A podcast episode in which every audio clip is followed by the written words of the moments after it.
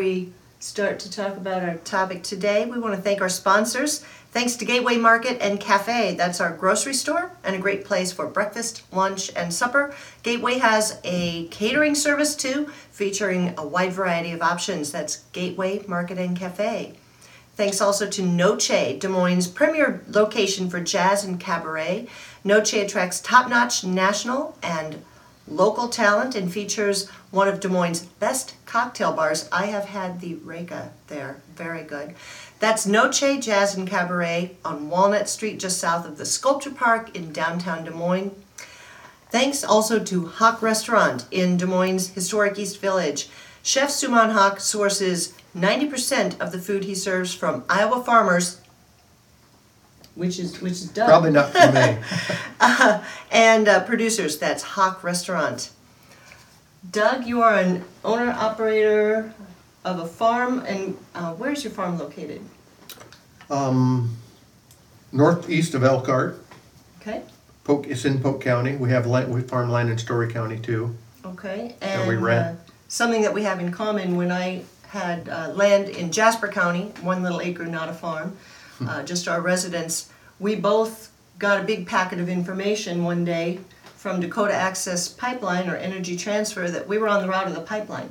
Yeah. the Dakota Access Pipeline. We heard rumors about it for, you know, a while in advance of that, Mm-hmm. and then, then that happened.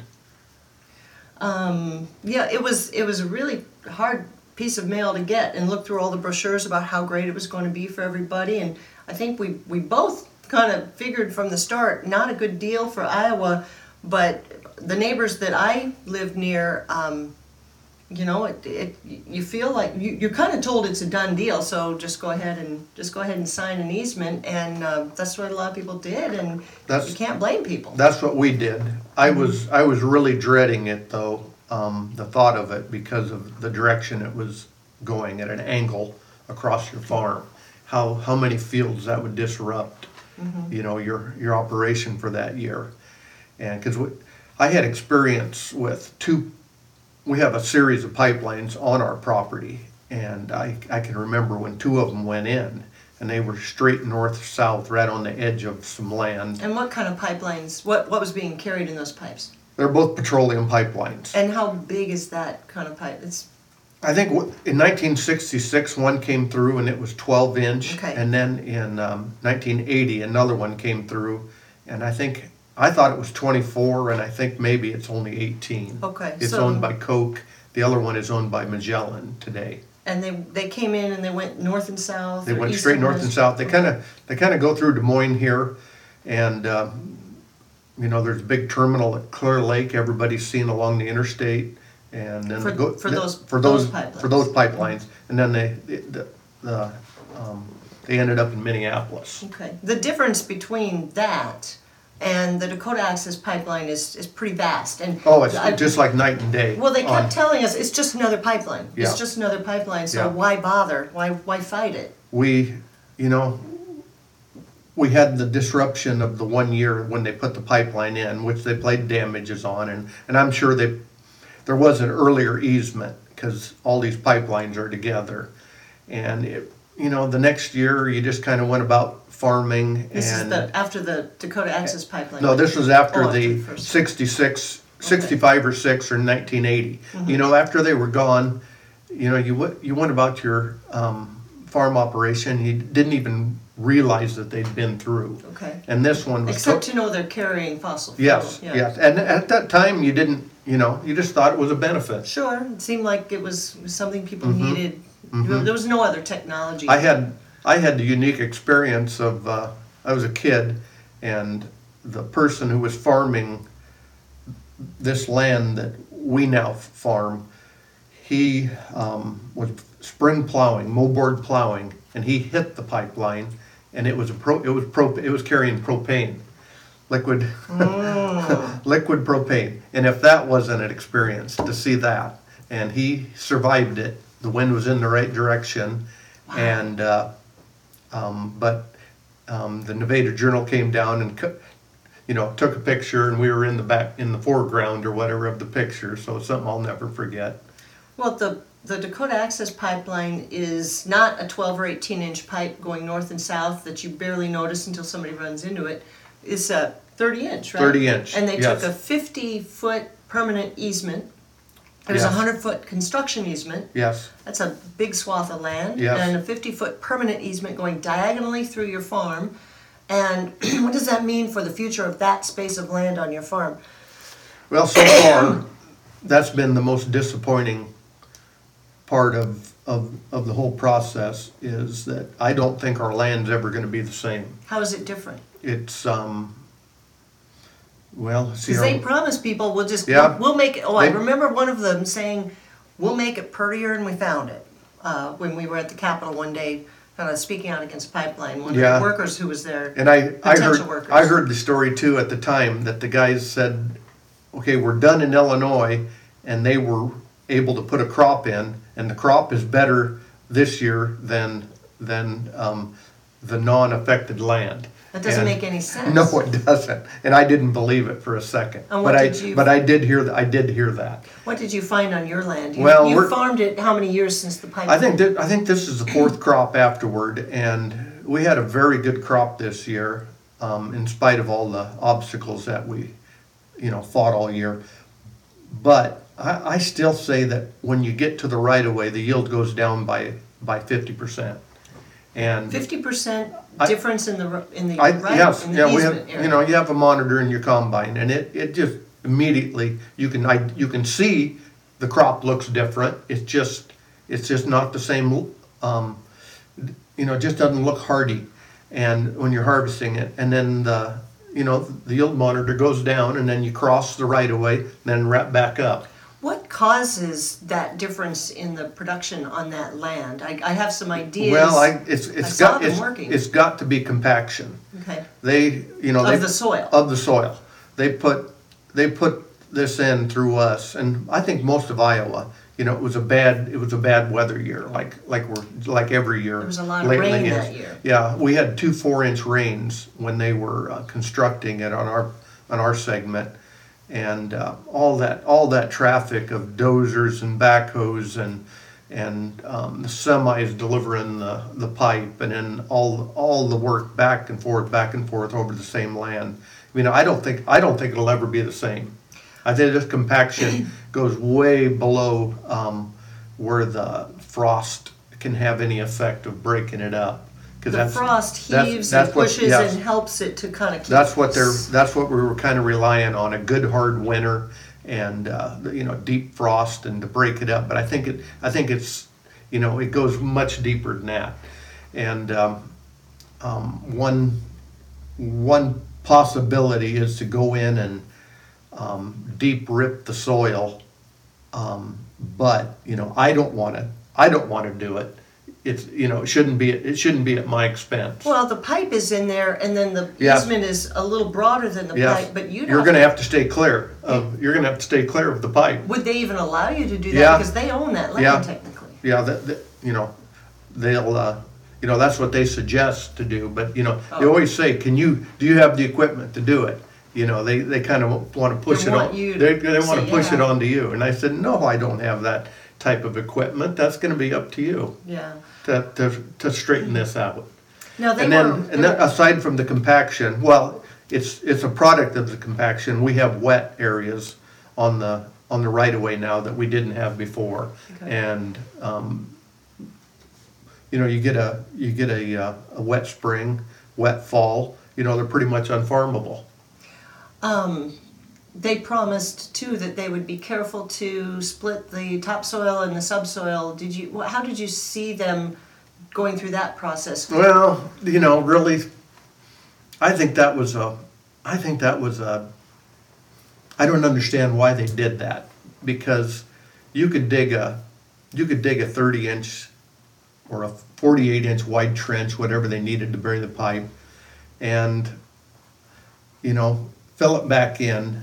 And I, I, I really think you would have had less effect on the land. So you're saying the compaction was a bigger issue for you Yeah. anyway I, than I'm, the I'm not, topsoil? I'm not worried about the topsoil thing, because eventually you're gonna build, you're gonna build some topsoil, And um, most, a lot of this land doesn't have, hardly have any topsoil on it anyhow. Okay. Some of our land is rolling and some of the, some of the knobs of, of the hills or whatever, there's very little topsoil, Because there hasn't always So I- been the sustainable practices in place that you probably have. Well, we're learned trying, we're trying, but, you know, we've got, we've got more terraces on our field, on our land than I can, I can count right now. We're trying, you know, waterways and terrace and buffer strips, but, um, it's, you know, the land is still productive, but there's, there's not much topsoil on, on a lot of it. Well, that pipe has been in the ground for how many? I think, is I think it's, did they put it, Four, four years? did they put it in in Three fifteen? years? Three years ago. Yeah, Uh, June of, June of twenty fifteen. yeah, they got started, Little over three they got years. started late, you know. It started pumping oil, yeah. That it's been pumping, Yeah. okay, well, and then a year prior to, That's to when they were build it, building, yes, okay. yes. Um, so oil's been flowing, uh, a little more than half a million barrels a day. And this is oil that's coming from the North Dakota Bakken region that is fracked, it's, it's toxic crude oil.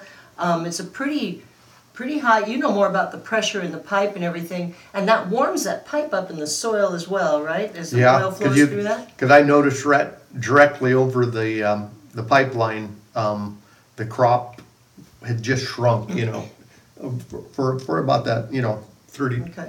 Thirty inches or three foot above the pipe, you know, you could really, you could just, you could just map out and see right where the pipe lay. So in addition to the fifty-foot easement that they worked on, or the hundred-foot easement where the construction was, there's, there's a pipe segment that also has warm soil above it because Yes. of the pressure And that's- inside that pipe, and that's depleted even more. Yes, and that's, you know, in the big picture, that's probably, that's probably small potatoes, that area, but it still doesn't change the fact that it, it, it definitely has an effect on the yield. Um, and now, Dakota Access or Energy Transfer came to the Iowa Utilities Board a few months ago and said, oh, by the way, we're gonna double the flow of oil in that, just letting you know. Yeah, And the and they- Utilities and they- Board said, wait a minute, And I'm sure they knew, I'm sure they knew in, in their original plans that that was the goal. yeah, You know, I'm, I'm sure of that.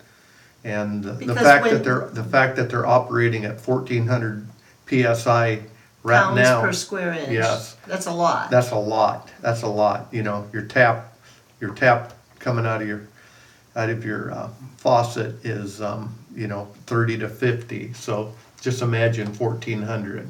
I don't wanna take that shower. It's- No, you wouldn't have Rip any, skin you wouldn't off. have any skin left. So the, the threat of a leak, and it had, the, this pipeline leaked like pretty, pretty close after it first started flowing, right? Did you have Well, a leak already? I And they think that- swore it was all bells and whistles. I think at their pumping station near Cambridge, I, I heard stories that there was a, a small leak there Mm-hmm. within their, within their facility there, but uh, other than that, I haven't, Okay. I haven't heard of any, any leak, and we haven't had any problems. It's, um, with, with that, but it's, you know, it's going forward with these con, these problems to the land is, is, uh, I'd, I'd like to get, I'd like to get them, um, you know, I'd like to get them fixed. How are they gonna go about, I think I know, the- you know, increasing the flow of oil, that doesn't mean digging up your land again and laying another pipe. This has No. to do with the pumping station. Yes, yes, turning, it has to be turning the pressure up, and then they're, they wanna add some kind of a lubricant to the oil, which you'd think oil was about as lubricated as it could get, but, um, Well, it's crude. that, I'm sure, It's crude. I'm sure they, I'm sure they know, you know, they know what the process is, I, I sure don't. So But- how will that affect that, that pressure inside the pipe? Then these new, Well, the, the oil and the new pumping stations are supposedly gonna alleviate the increased pressure? I haven't heard if they're planning on putting in another station, pumping station. Um, you know, there's only, I think there's only two on the whole, on the whole course, one in North Dakota and then one here in Iowa. I think there's only two pumping stations. The ones in Cambridge here? Yes, Near- right along the interstate, Yeah. along Interstate thirty-five, they're on the east side. Okay, And, uh, I think those are the only two, so I don't know if they just, um, you know, ramp up the pressure at those two stations, or if they add, I, I really don't know. Um, but I would think to double the flow of oil, I can't imagine how high the pressure would have to go to, to achieve that. well, when they And I, first, and I, I'm pretty sure they're, I'm pretty sure they're making a nice tidy profit at their current level. No, no doubt, no doubt. The, the, the uh, reaction though of people to the, the company Energy Transfer just informing the utilities board was pretty quick about, oh, hey, wait a minute, there, there should be an amendment to the permit. And then the utilities board eventually agreed that you can't just tell us you're gonna double the flow of oil. I like to equate it to, you know, I've got these two little granddaughters, five and three, and if we're having a chocolate candy or something as a treat, and I say you may each have two candies, and then later they say, well, we're going to have each two more, and I said, well, that's not what we said you'd have, and they, they would say, you didn't say we couldn't have it. so I, it's like it's like five year old, three year old mentality that they think they could just come and rewrite the rules at that point. So. Um, Well, they kind of, you know, they kind of had it that way from the beginning. You know, they said, we're gonna come through, you know, we're gonna come through your land and build pipelines, so. um, So, you know, they've kind of had their way so far. Well, and the people that didn't sign because it was just so such a convincing argument. Well, it's a done deal. It's just another pipeline. We're going to do it anyway. Um, some people resisted for a while. Uh, a friend of mine who farms in Jasper County, he and his brother had side by side plots of uh, land, and they were both saying no. They weren't. They weren't going to sign. They weren't going to sign, and they finally went. They sent a land agent to each of them separately and they told each of them separately, I know you've been kind of, you and your brother have been resisting, but your brother just signed. and this guy sat in my kitchen and cried, telling this story. And he thought, well, if my, brother signed, there's no need for me to try to hang on to, to mine too. And, and he signed, and they got each brother to sign. Okay. By telling them each at the same time, Okay. your brother just Well, signed. there were, there were stories there earlier, you know, when the, when they were trying to get, um, things, you know, some pretty wild things, There some was- of the stories. There were some wild stories about Yeah. some coercion. Yeah. Some of them, I don't know if they're decent Yeah. for air. um, Yeah, that's what I heard too. Um, So you've kind of, you've gone to talk to the folks. Um, wh- who, who did you talk to about the, the pipeline and Well, how I, your land I is- recently visited with the right-of-way agent who's, who's based out of this pumping station. There's offices there. And, uh, And where is where's that? at, at- they got a Cambridge At address, but Cambridge. right, right along the interstate. Okay, um, where they've the got a pump- little office Yeah, where they sit yeah. there and watch the pipe, make sure it's not leaking. Well, there's a lot of, there's quite a few people, um, employed there.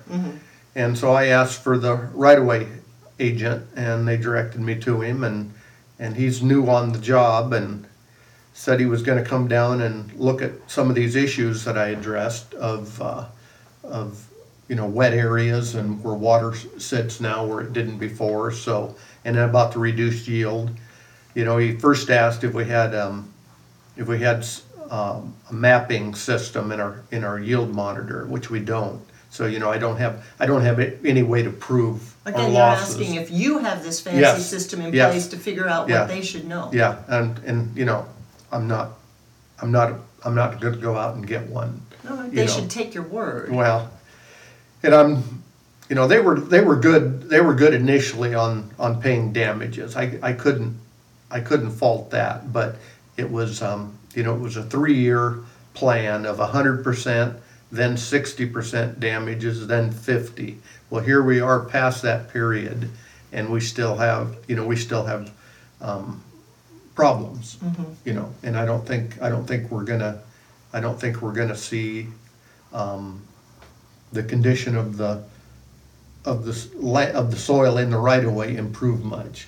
Um, unless, unless, you know, unless we try to do something, you know, na- mother nature's not gonna take care of it alone, it appears. Right.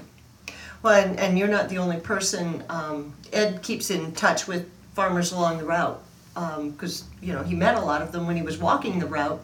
Uh, is that how you and you and Ed? Yes. Okay. yep, That's how. yep. That's Prior how to we knew each the, prior to, um, going in, Ed, Ed was walking up our road on a cold, windy day that wasn't really fit to be outside, but there he was, so. He does that kind of thing. That's where, that's where we met.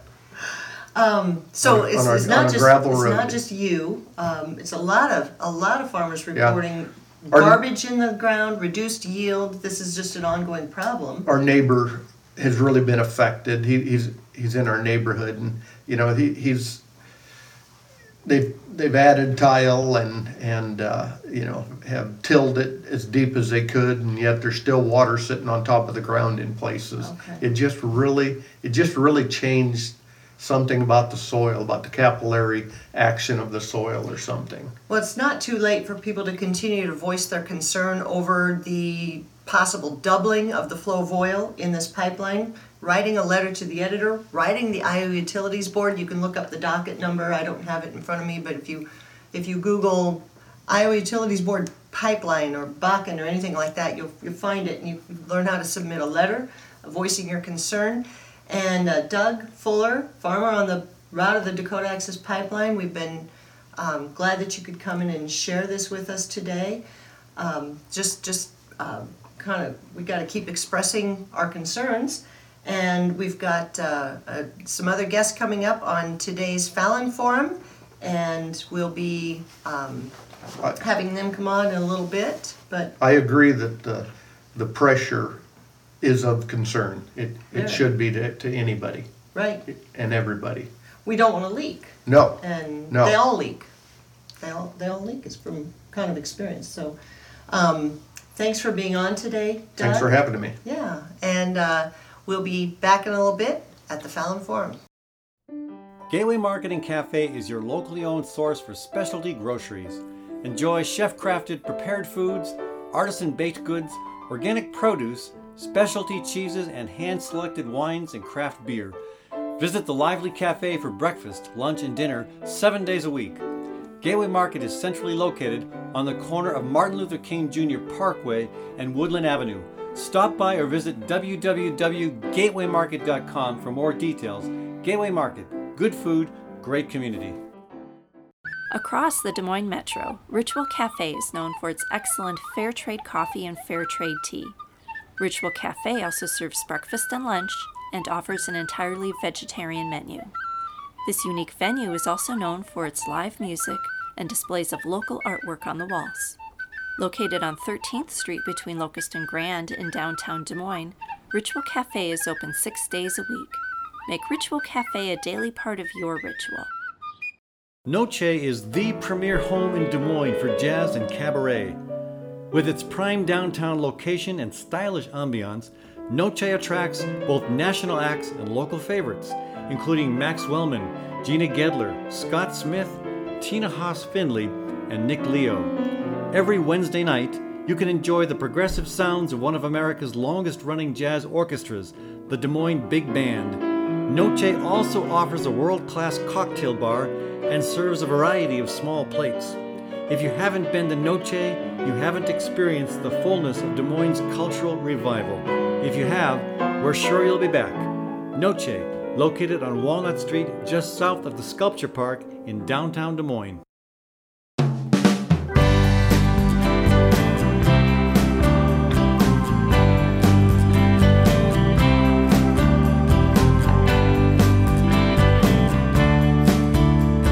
Welcome back to the Fallon Forum. Byrnes filling in for Ed Fallon today. Our guest is Tyler Weig. And uh, before we talk about our topic today, and, and it's a, a pretty pretty timeless topic, unfortunately. I'm going to thank some of our sponsors. Thanks to Gateway Market and Cafe, that's our grocery store, and a great place for breakfast, lunch, and supper. Gateway also has catering service featuring a wide variety of options. That's Gateway Market and Cafe. Thanks to Story County Veterinary Clinic, where Dr. Kim Holding has been treating all creatures great and small for over 30 years. Endorsed by our cat Mika and a flood of laying hens. That's Story County Veterinary Clinic. Also thanks to Ritual Cafe on 13th Street between Locust and Grand in Des Moines. Fair trade coffee, fair trade tea, and an all vegetarian menu and an alluring venue for art, music, and so much of Des Moines' best cultural offerings. That's Ritual Cafe. Welcome to the show, Tyler. Thank you. Happy to be here. Uh, Ed just pointed out that this is the first time that we've had two people on the show and only two kidneys represented uh, between the two of us on the show. so that's our topic today. yeah, that is uh, uh, interesting. kidney health, kidney donation, organ donation, transplantation. You are, uh, as am I, a kidney donor. Yes, I actually became a living kidney donor on January 7th, 2013, so it's been seven years now. And uh, most memorable thing I've probably done with my life. So it's, it's been a wonderful experience and uh, something that I hope we have a chance to encourage others to do. It's not an easy thing to do. I went through my uh, experience with this December 12th, six years ago, and um, you know, happy to say that that things went well at the time. Um, we're going to talk a little bit about the fellow who received the kidney that came from me. Um, he's doing okay, but he, he has a new need for a kidney. So uh, before we talk about that, though, um, you know, back when you and I, well, I I um, I was we were friends before Yep. you donated Yep. your kidney, and then I sat with your parents in the waiting room when you were in surgery. And I remember the doctor came out and said to your parents, "Oh, what a fine fellow you are, and what a beautiful kidney that was." That was I've never seen thing. it, but I, I, I'm glad to hear that. You saw the video though. You know, I got the video, Mm-hmm. and I got to the point where they were putting me under, and that's as far as I got. So I, I never watched any further than that. Do you plan to watch it? I don't know. You know, for somebody who's a little squeamish around this kind of thing, um, those around me might think this is, was a, a rare thing for me to do, but I'm not. I can't really watch it. Mm-hmm. I don't blame you. I- There's I- no video of, of the surgery that I underwent. So I haven't. I probably won't, but I haven't.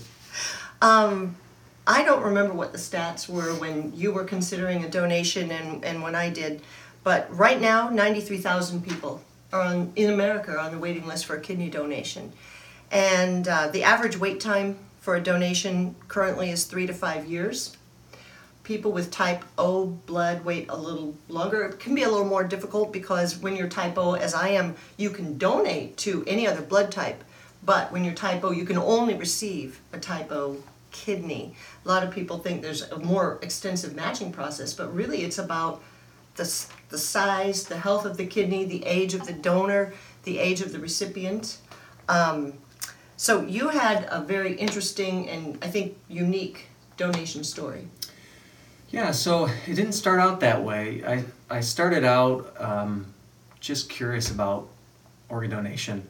Uh, similar to a lot of people, you know, you Google something and try to figure out what exactly is this. It seems like a very big idea. Is that because when you get your driver's license renewed, you always they always ask, "Are you a an organ donor?" Is that a lot of- spurred that? Well, actually, what what spurred it was I was on Facebook and there was somebody who had created a page, and they needed a kidney, and I thought, what an interesting way to find a kidney, and a few months later, the page crossed my um, my profile again, and I thought, I can't believe that guy hasn't gotten his kidney yet. How much? How much time? How much time a few a few months, A few you know, so thousands of people had seen it and liked it and commented, and I thought, well, shoot, um, I'm kind of maybe doing what some other people are doing, looking at it, saying, God, I hope he gets his kidney, and not really doing much about it. So I I decided to take one small step, and that was to um, get tested and to send my information to Indianapolis, where he was located, his hospital was located, and they ended up um, saying that I'd have a 10 to 20 percent chance that I'd be a match.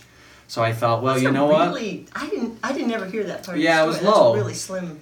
So I thought, well, I'll get tested and see what happens. And lo and behold, I was a match. Now, in the time that it took to send the the blood, um, he had already found a match, so I was kind of a backup plan. But I'd kept doing research and learning about it and following his story online. And uh, he got his kidney, and I was off. Yes, I was off the on deck circle, so to speak. And I decided, well, shoot, I've learned a lot about it. I've taken a small step. Um, I'm sure there's other people like this fellow out there. Maybe I should see if what the process looks like here And- locally. And you were how old at the time? I was about, uh, I think I started the process at late 20s, Okay. 29 maybe. And that's a that's a young age. Yeah, well, I- think about something like that. You know, when folks hear of donating an organ, they think, ah, I can never do that. Well, I don't think Kathy or I started that way. It was more of just, I want to learn a little bit. Maybe I'll get tested. We'll see where the process goes. Um, so I reached out to Mercy Hospital here in Des Moines, and they had me come in. I did some more testing, and it was just like a lot of baby steps, um, getting to the point where I was um, going to donate. And they test for so many things. They test for your overall physical health. They test for the health of the kidney. They test for your your family history of Yeah. kidney disease. And, and you and I also share that we have a sibling with polycystic kidney disease. I have a, a sibling who has cysts on his kidney. Um, it isn't polycystic Oh, kidney okay. disease, but and I do have a cousin who does have polycystic kidney disease. Um, but they, it's very thorough testing your emotional well-being. They want to make sure that Mm-hmm. you can ta- you can financially afford taking time off of work. You're not being coerced in any way to Mm-hmm. do this. Uh, a lot. they they really want to make lot. sure you're ready to to do this, and also at any time you can say no. So you could say no up until the second that you're um, That they in go. surgery. Yes. Before they put you under. Yes, they make sure that you know that you are not bound by any commitment um, whatsoever. So, through the process of learning uh, more about kidney donation, I came across a thing called paired kidney exchange, which is essentially if you wanted to donate to someone and you're not a match, and somebody else wanted to donate to someone and they're not a match, you could swap partners. Uh, so both people would give to people that they did not know, but their person would receive a kidney. And you can actually extend that to three people, to four people, and lo and behold, the one that I participated in was actually five uh, donate, five donors and five recipients, and and uh, ten people. Um, so I gave to someone who was wanting to receive a kidney from his wife. She was not a match. She agreed to give to somebody else. It in It's a chain at a that chain point. at that point yes so it kind of just blew up into this really magical thing that i had not anticipated happening but um, the more i learned about it the more i became passionate about it Mhm. Um, so you're, you met your donor after the Yeah. after the process. it was an anonymous Oh, sorry, you met your recipient. Yes, yes. So it was an anonymous uh, donation. Everyone in a part of the chain um, committed that they did want to meet their donor or recipient, and they did not need to do that. Um, I could have said I did not want to meet my recipient. He could have said he did not want to meet me. I met him two days later, and uh, that I tell you that was a feeling that I had never uh, felt before. Knowing that something that was once mine um, is now his was really uh, a very unique uh, experience to say the least. Um, and, and I remember kind of walking through that with you. We were friends at the time. We were coworkers, and well, we weren't still coworkers. We had been, and um, we both were in the health. You know, we worked for a global health organization, Yep. so health is important to both of us. Um, my story was very different in that it was uh, when my uh, son and his now wife were planning their wedding, and she said to me, "Well, my my uh, best friends are going to be my personal attendants, but Mandy's husband probably won't come to the wedding because he's really sick and needs a kidney." And I, frankly, I just said, "Well, maybe I could do it," and uh, kind of jump. Sometimes I jump into things a little, but uh, but the learning process is part of that. So they don't let anybody jump in without being aware and without having full information and full consent. Yeah, you're not do it. you're not going in and giving your kidney that day. The process months. It was mine was uh, about a year. At, as time went on, you know, there, there were some matches and tests and. Um, it's a whole slew of things, you know. So by the time you get to the point where we're actually going to go into surgery, I felt very comfortable. I was ready to do it. I was ready to uh, get it over with a little bit because I had been thinking about it and I felt so comfortable with the, the surgeons, the nurses, the social workers, all who help. It, it felt very comfortable by the time it actually, I mean, obviously you're nervous. It's a major surgery, but um, I felt very comfortable by the time I got to that point. It's a real team thing. Um, and having walked through that with you made me instantly feel willing to say maybe I can do it because I knew what you went through and I knew that it was a long, hard recovery, but you recovered and Yeah. and I knew the gratification that you had coming through the other side of that and um, you know I saw the video of you and your recipient um, meeting, which was moving to me. Um, so the the fella that I learned needed a donation was uh, David Mahnke, and he lived in Waterloo. So through the University of Iowa, I started the testing process and after what you described, you know, was deemed healthy. I was 52, which is sort of the top end of where they'll even consider that you can think about a donation, but I'm just so lucky to be healthy. And despite the family history or the family connection I have with some kidney disease, it wasn't going to impact me personally. And so his nephrologist talked to my brother's nephrologist, and, and all of that kind of got going too. So that was a that was a real relief. And you and I were sitting having lunch when I got the call from the social worker at the University of Iowa saying I was a match and it was going to work. So that was a pretty cool coincidence, um, pretty moving thing. Um, David, I got to meet David the night before the surgery. We met for a glass of clear liquids, and we were both fasting and and you know had our waters. And uh, frankly, was, he was about thirty years old at the time. I met him and his wife, and lovely people, and really really excited that that this was going to be happening the next day. Um, David was yellow. He's a tall blonde fella anyway, but he was Homer Simpson esque. I mean, he was. It was weird Yeah, I got yeah. to meet him before, and then when I woke up from the surgery, was when, as soon as I was able to kind of get up. That was that was a big deal to get up the first time. Yeah. But I got to go down and visit him, and he was pink, and that was really really cool to see. Um, his wife had shared with me that they were so glad that we were able to do this, and they hope to get on with some life plans. And within a year and a half, they did have a little girl, Haley, and she's she's a beautiful, uh, beautiful little girl right now. It's just a joy to follow them on Facebook.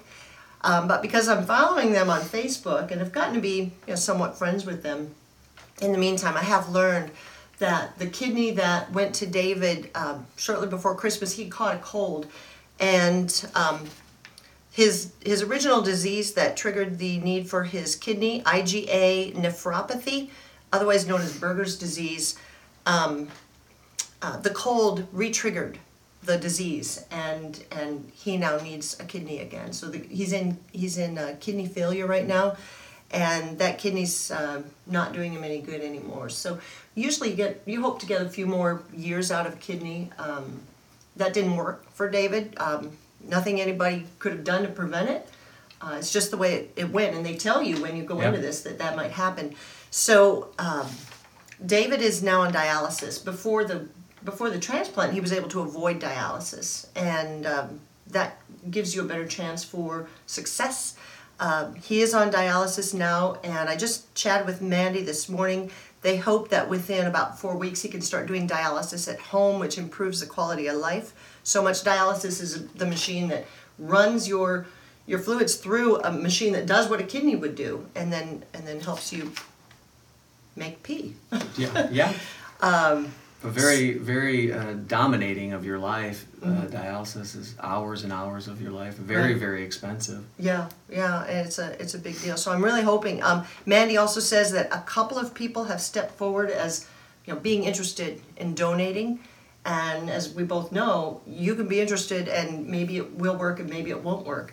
Um, so there's if if anyone is curious about having an extended conversation with Tyler or me about the process, um, we'd be happy to talk to you, and you can just reach out to the Fallon Forum and Sure. and uh, let us know, and we could get them in touch with you.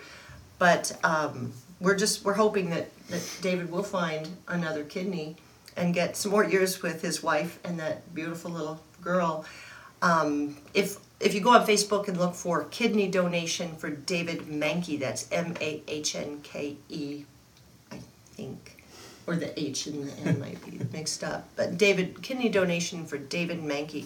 You can see what the what the um, situation for him is at the time, and um, and do that. So talking about organ donation in general, yeah, I years ago I checked the organ donation thing. I thought, why not? I'll be dead, whatever. Um, but that's that's not always an easy decision for people. Um, there's a lot involved, and sometimes some religious uh, beliefs or some some ethics beliefs that people have trouble. And I respect if people don't feel comfortable being an organ donor, but it's in, it's surprising to find out the kinds of ways that parts of your body can be harvested I'll use the word that that's in common use. But my son had to have some some uh, oral surgery, and he had to have a tooth implant. And before that, they had to grind up cadaver bone and put it into one of his bones to create a space to to drill the tooth Wow. down into. Wow. And I, I had never imagined that that they could do that. They took some of his own living bone, scraped it off his jaw or something, and then and then mixed it with cadaver bone and, and put it Wow. in there to grow to grow the place for the That's new amazing. tooth. Um, one of my students who died of suicide. Uh, it was devastating for their family, and the mother saw me a couple years later, and she, the first thing she wanted to say was, she she had a brochure for um, organ donation, and and it was about eyes, and she said, look, somebody got his eyes, and that meant so much to her, that you know she lost her son tragically, and you know seemingly senselessly, but somebody somebody got something, and she was she was clutching this brochure in her hands, just with thanks that that could happen because he had checked he'd be an organ donor. I, the thing that, for me, um, organ donation is is miraculous. It's the fact that um, there's a lot of problems in the world, and some have solutions and some don't. But um, this is a solution for a problem, and we all hold the key inside ourselves to solve it. And I think that for me was very motivational, and inspirational to think I didn't have to be special. I didn't have to have any superpower. I just had to be willing to learn more and decide to take the next step. Um, I think it's a miracle. I think it's amazing that there are over, I think it's over 600 people awaiting kidneys in Iowa. Um, there's millions of people who live in Iowa. You can live with one kidney. Um, majority of those millions of people have two, and all it takes is a small percentage of people to make that decision to say, well, maybe I can be a solution. Um, and I think that was, it's amazing to think about what you did. To, I had no idea that even was a thing, but to think people could see, can see, people can live, people can. Um, I mean, all parts of you can be recycled for goods use I'm into recycling. you know, and um, all major religions support it. Uh, that was interesting to do the research to know that, you know, contrary to beliefs, they all support it. And uh, the old religious saying, um, "Why take your all your parts to heaven when people on on earth need them?" I think is very telling for a lot of people to say, "Why take them with you when there's people here who need them?" So, uh, obviously, people make that decision on their driver's license um, and that's a little more widely known. But to know that you can actually be alive and do this is something that um, hopefully people are a little more aware of and realize that you can live a long, healthy, happy life, uh, just like we are doing, and it doesn't um, impact you. I'm actually doing a um a trail run in June, which is the longest run I've ever done, and I'm doing that with one kidney. So it's not as though you have to sacrifice your hobbies or health Well- because of um, something you decide to do. Let's drink. This is water. Let's drink to your health and remind people too to keep hydrated. That's part main part of kidney health. Don't drink soda. You know, those are those are some of the simple things you can do. Stay healthy, hydrate, hydrate, hydrate, and uh, and keep that up. So we want to thank Tyler Weig, fellow kidney donor, for coming in today, and um, we also want to thank our um, our supporting organizations and the community-owned stations where this will be rebroadcast.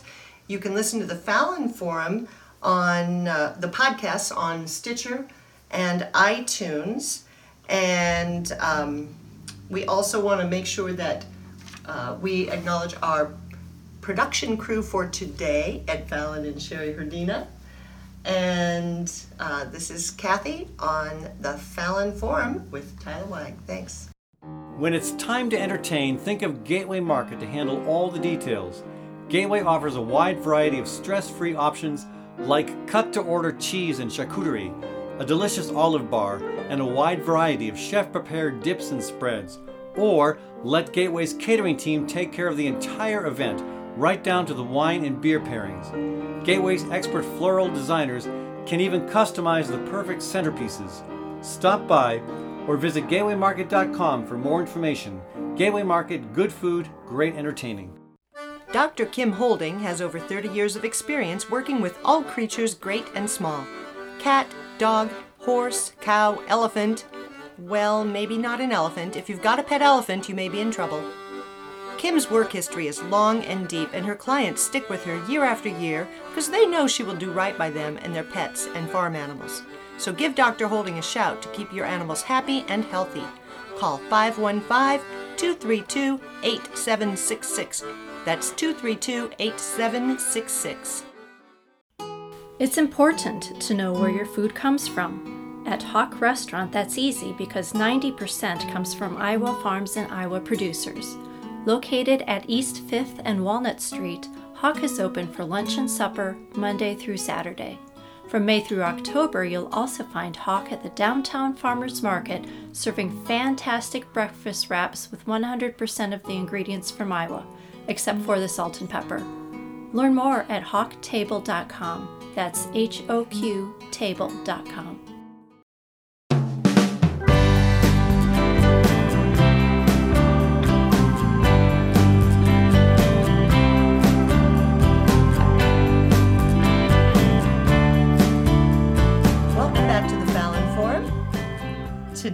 guest is going to be Ed Fallon. Well, and imagine that. We're switching switching seats, switching roles a little bit. Uh, before we talk about our topic today, which is springtime, late winter, springtime farm chores, uh, we want to say thanks to Gateway Market and Cafe. That's our grocery store and a great place for breakfast, lunch, and supper. Gateway also has a catering service featuring a wide variety of options. That's Gateway Market and Cafe.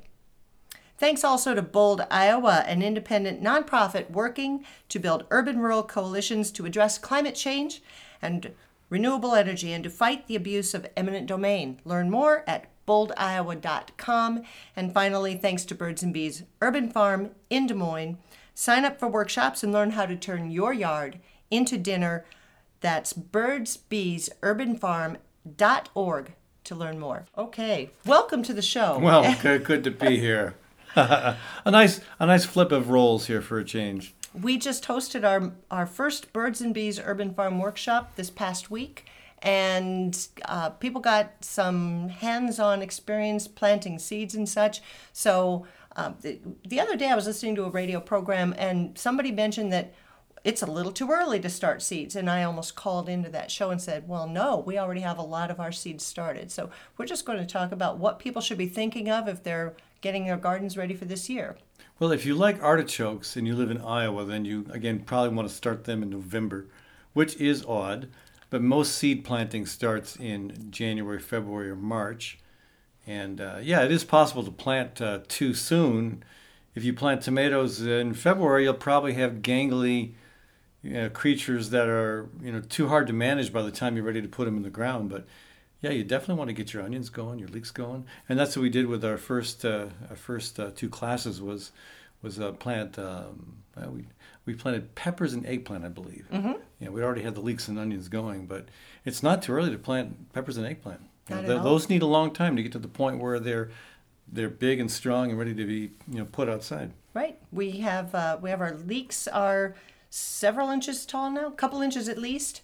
The onions, some are just peeking out of their little seed pots and and uh, making their appearances. But spe- you mentioned planting artichokes in November. We planted something else in early November. Uh, was it early November? The garlic. Garlic. Well, that's outside. Yeah. Yeah, that's well, outside. I I think it was the very, very tail end of October. Right. But it kind of varies from year to year a- anymore. It used to be always in October that you would plant garlic, Mm-hmm. but with the weirdness of the new climate era, you'd have to be ready to plant it in November. Uh, and we, you don't want to get it in too early or it'll sprout. But we, um, I planted it as as late as I think the second week of November. But this year, got it in the very last part of October. And you know, I haven't peaked yet, but I suspect it's doing really well, really well under that that thick bed of straw. The straw is really coming up thick. Well, there's actually the straw is sprouting, which is uh, That's you fine. know- We'll you know, pick you, it. you pay less for seedy straw, but that's okay. You know, we, can- we can get that out of there. We pull that and we feed it to the hens. They like it, So that's yeah. that we make. We don't let anything go to waste, really. Yeah, I mean, a lot of folks who aren't familiar with uh, with farming uh, don't realize that February is a fairly busy month. I mean, pruning. Uh, you know, we don't have too much to prune. Uh, a few grapevines, uh, blackberries. Uh, raspberries, we kind of got ahead of that last fall. You, you Mm-hmm. beat you beat us you you, you beat that. Uh, I beat know, the winter you on beat that the winter one, on that yeah. one, yeah. But then we, you know, there's always a few trees that that have a have a branch or two that are extending too far over some of the beds, and they need to be pruned back. So there's that still to do, but there's building and repairing cold frames and uh, well, not I mean cold frames, yes, but certainly uh, beds. Mm-hmm. You know, if you want to have your beds ready to go when the weather is um, is ready, it's a, it's a good thing to get that done ahead of time. Another thing is to think about if you don't have a source yet for compost or um, topsoil to put in your beds, uh, start thinking about where you're going to get that Yeah. because um, you can you can have, build a beautiful garden bed and then um, wait around a couple weeks trying to source that, and Yeah. then by that time you should you should be getting on. It's it. been interesting talking with some of the folks who are taking the, the class with us because, uh, you know, some of them have, what we have here in the urban core is uh, a mixture of clay and topsoil and um, gravel, uh, cinder block, or cinders, because, you know, in one, one part of where we grow food, it used to be a, a driveway for a Model T, I believe, and uh, and you're still kicking up cinders and gravel and whatnot there, and that's not particularly great. You have to sift, you know, kind of kind of uh, sift that out. But but for the most part, we were able to dig into the soil as much as a foot and get um, get pretty good stuff. It's okay. And some places it's clay, and you just don't want to deal with that. But I'm talking to one one of our, our students out in rural Iowa. You know, it's amazing how much soil degradation has occurred even Mm-hmm. in prime farm ground country. I mean, they've got nothing uh, where they want to put their beds to work with. Did so she describe that it had really drifted all down down the down the slope? I think I think that the one I'm thinking of, uh, there had been some excavation done around the when the home was built. They tore up a lot of area around it and and left uh, sand land that was mostly mostly clay and very much compacted. So you know that's about as effective as gardening on concrete. So They're going to need tall beds Yeah. with a lot of good soil in there because uh, I think they said they even tried to plant. Sometimes you can plant a long rooted crop into a, Daikon a radish is clay one soil, example. daikon radishes, and they tried that. And the radishes couldn't even penetrate, the clay, and that's a very Yeah, that's- that's- challenging yeah, that's spot. that's not in. good. You know, it's almost better to go back to Ireland and, and grow grow stuff in all the rocks there. You know. Go back to Ireland. Go back to Ireland from. where I came from. Yeah, yeah. So uh, the um, yeah, yeah, the the bottom line is it's it doesn't you, you can't have instant soil. You know, people Mm-hmm. people who aren't familiar with growing food will look at a vacant lot in the city or even in the country and say, look, why don't we just grow food there? Look at all that land. We're just going to grow some food there. But they have no idea what they're dealing with, and you don't have any idea until you dig into it a bit. And that was my Analyze soil. experience coming coming into town because I lived in rural Iowa on in, in the middle of a thousand plus acre farm for t- more than 25 years and I was accustomed to just going out digging up a little plot putting the seeds in and magically everything grew beautifully year after year I rotated crops really well um, plenty of room to do it and so coming here and we're in Sherman Hill in Des Moines it's uh, it's a very urban setting and we're in uh, we're farming the yard of one of the oldest row houses in Des Moines circa 1885 and we are farming the north and west sides mainly of the house Yeah. And it's, it's working, but you know, it, it takes a while to get that soil, soil to the point where it can grow good food. And uh, people don't realize that. So, you know, if, if you're planning on putting in a garden for the first time, again, I, I strongly recommend raised beds. If, if you, unless you're growing, you know, a large area of cropland out in the country, that's a different story. But if you're, if you're growing any kind of concentrated, you know, fruit or vegetable production, go with a raised bed. You can really concentrate your amendments, and you're going to need those amendments to have any kind of productivity. And you might, you know, you, you could get productivity this year if it's your first year. If you have a nice mix of uh, of decent topsoil, make sure make sure you don't buy some some some lousy topsoil that's uh, that's not. If, if you you got, you got to know that it's good stuff, and then the compost. Um, yeah, you can always buy compost. It gets pretty expensive. Uh, but you know, if you want to get started, jump started fast, that's the way to go. And even that still takes a while to draw the, the worms and the and the microorganisms and everything you need to make it a productive ecosystem. Because I think what I think what people fail to recognize is soil is a living thing. It's it's it's a it's a it's it's it's where it's where it's where the life begins of the plants. It's you got a lot going on, and um, uh, one of the other one of the other challenges in a in a small space that we have is crop rotation, because some of our crops can't be planted in the same place two years in a row. Um, tomatoes are the, the best example. Most people are aware Well, that tomato can get blight. I have and- grown tomatoes twice in a row in the same spot. But It's pushing it, but yeah. I remember in, in Ireland as a kid, my, my uncles would always move the potato field, and they grew a, an amazing quantity of potatoes just for, I mean, my uncles, two guys living together. You would not believe how many potatoes they grew because they would they're eat. bachelor farmers. Yeah, they, yeah, they were, and they would they would eat seven or eight potatoes a day themselves.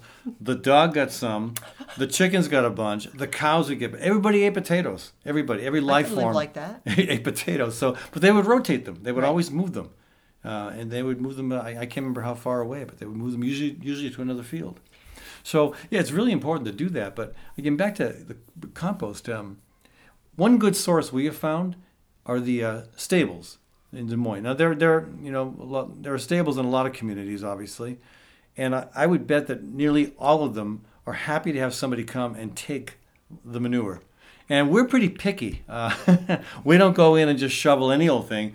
We try to avoid the sawdust. I've developed a very fine technique for uh, separating the road apples from the uh, sawdust. It's radio, so we just use the polite terms. Road apples, yes. So and it works really well. It's more work, but in the end, you have a product that is perfect for amending the soil. Mm-hmm. Now you can't put it in. If you put it into the spring, it's going to be too hot. It's going to burn your plants. Mm-hmm. Yeah. So you've got It's to. really concentrated. You really, you really want to have it, give it a chance to break down. I, you know, mix it with leaves, Mm-hmm. straw, kitchen straps, uh, kitchen scraps rather, weeds, um, stuff from the chicken pen. Speaking mix all that chickens, together. some people, I don't know if we're picking up on our mics. Our chickens are squawking up a storm out in the They backyard wanna be- right they now. wanna be heard on this I- program. I think we should have a chicken on as a guest sometime. we, we should do that. We should. Just, we could just have someone bring one It in, might- and it- she could have something to say. It might improve the uh, quality of the conversation over your current guest.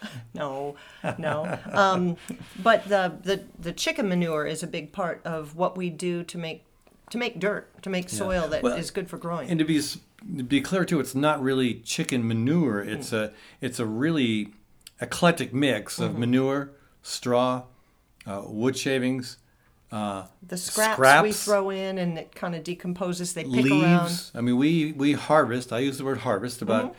fifty to sixty bags of leaves every year from very. You know, most people are upset when the wind blows their neighbor's leaves onto their property. We like that.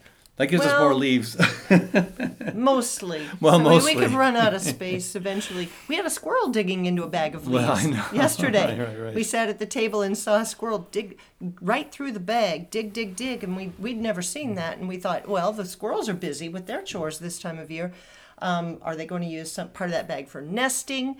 And finally, that squirrel came out with a nut, or some, I think it was a nut in its mouth, and, and sat and ate that nut. How did that squirrel know that nut was in there? They're That's amazing. incredible. The same way those squirrels in Willy Wonka knew that that girl was a bad nut. You're talking about the um, not not the not the Gene Wilder version. You're talking about the Johnny, Johnny Depp. Depp, version. Yeah, that's right. That's right. Which I haven't seen. I've only seen that one scene, and it's it's worth seeing. Squirrels, smarter than you think. So, you know, anyway, March is coming up, and there's going to be a Mm-hmm. bunch of new stuff to do real soon. Yes, and um, uh, so getting out there and just kind of checking checking on your beds and check. Well, we've also started to see some stuff that is perennial come up. We've got some of the flowers coming up, but I forgot yesterday to check if the rhubarb is starting to show its little. You know, it gets that red bulb Crown. kind of coming up through the soil. So it's an exciting time of year. And chives. Uh, we, those are some of the first things that we'll see. Um, but and for us too, the uh, bee, the bees were uh, have been out. uh, even when the temps in the like low 40s, they'll if there's there's enough sun Mm-hmm. on the hive, they'll come out, and and we're really happy that both beehives seem to be thriving. This is our first year to winter bees over. We didn't we weren't able to keep our bees through after Thanksgiving the previous year, but last year um, we we went into winter with our bees intact, and we we developed a new well we we learned about a new system, not a new system, new to us, to ensure that the bees have a more comfortable and safe winter, and that's uh, a, an extra box on the top of the top hive called a quilt box or a winter box. And we got a lot of the good information about that from our friend Abigail Kelly. and her about to sister be the- Bethany, the, honey queen. the honey queen of Iowa. So we we we're, Yeah. we know royalty. But what's, what was interesting to me was uh, you know you would think that temperatures in the negative digits would kill a colony of bees. It's not really the problem. It's the Mm-hmm. it's the cold and wet combo. It's the moisture that gets them. Mm-hmm. Yeah, I mean there are other things, other things that can get a beehive as well, but the moisture is a real problem. But and that's what that box is for: is to vent that moisture out of the hive. Yeah, there, So- there are some wood shavings at the bottom of that box held up by some screen and it absorbs moisture, but then there are holes Hmm. on the side of the box. And we have, oh, we tend to have a supply of cork, uh, wine corks around. I'm not sure where they come from. But th- then we, we cork or uncork those holes depending on the weather and how moist that is. So um, it's exciting to see two of the hives thriving through the winter. You just went out and heard them the other day. The other Oh, day, they're- you yeah, said they were very They're active. they're very buzzy, Okay. very buzzy. Buzzy bees. So anyway, the um, you know, for, for next month, March, uh, really the, for us is not going to be a lot to do except for adding maybe an, an additional pollen patty. That's a, an additional source of food for them if their stores from what they've uh, had saved for the winter are starting to get low. And the hens, you know, they're they're to the point now where they will not need any uh, additional light. Pretty soon, they'll be able just to uh, continue to lay eggs on, on what the uh, what the uh, daylight is now producing. There are two schools of thought on that. We do put light on the hens from morning uh, till you know when it's dark in the morning. We'll put give them a light, and then in the evening when it gets dark early, and they lay well for us. And some people are fine with just uh, not putting an extra light in with their hens. They maybe don't need the extra eggs, and there's a school of thought that says you you want them to have their natural cycle of light. But I'm wondering that doesn't you know what do hens do near the equator? They would have light more than we have, and so I'm not sure that's a really Their by their their their home of origin is the equator. So Mm-hmm. yeah, we, and we, and we kind of like to eat eggs uh, between October and March. So we're gonna we eat a we, lot. we keep we keep the light on. but yeah, the hens are about to get a little easier. The big challenge with the hens right now, well, in March will be uh, cleaning the pen because the pen has been gathering so much stuff all winter long that now you've got a big operation and it's going to be a big and stinky operation. It's messy. But if I, you know, if I get out there, wear the wear the appropriate mask, get it done quickly enough, Mm-hmm. um, put some uh, sweet PDZ down or some new straw, some wood wood shavings. Uh, that's that smell won't won't be around very long, very long at all, and you'll have some again great compost. We're in Des Moines proper, and um, in Des Moines you can have up to 30 chickens in your yard, providing you have ample space and um, you know your neighbors aren't, aren't minding any of the sound and, and that kind of thing. So we feel lucky. Not all of the surrounding communities can do that, and strangely, in in in Polk County, just outside the Des Moines city limits, they can have fewer chickens than we can Yeah, have. in Polk County you can have more in the city of Des Moines than you can in the country. So that's Go figure. That's a little odd. Well, it's exciting to have started our Birds and Bees Urban Farm workshops because I felt like uh, we were really providing some good information, and then the community of people who come together to learn from each other. And one of the one of the most important things to think about if you're going to be starting a farm or making your your garden a little bigger this year is to um, be patient with yourself join a couple Facebook groups that, that talk about growing vegetables, chickens. There, there are different groups that do that, and uh, and be you know just just kind of give yourself a break if you make a mistake. So thanks Ed for talking to us today about Birds and Bees Urban Farm, and this has been Kathy with you on the Fallon Forum.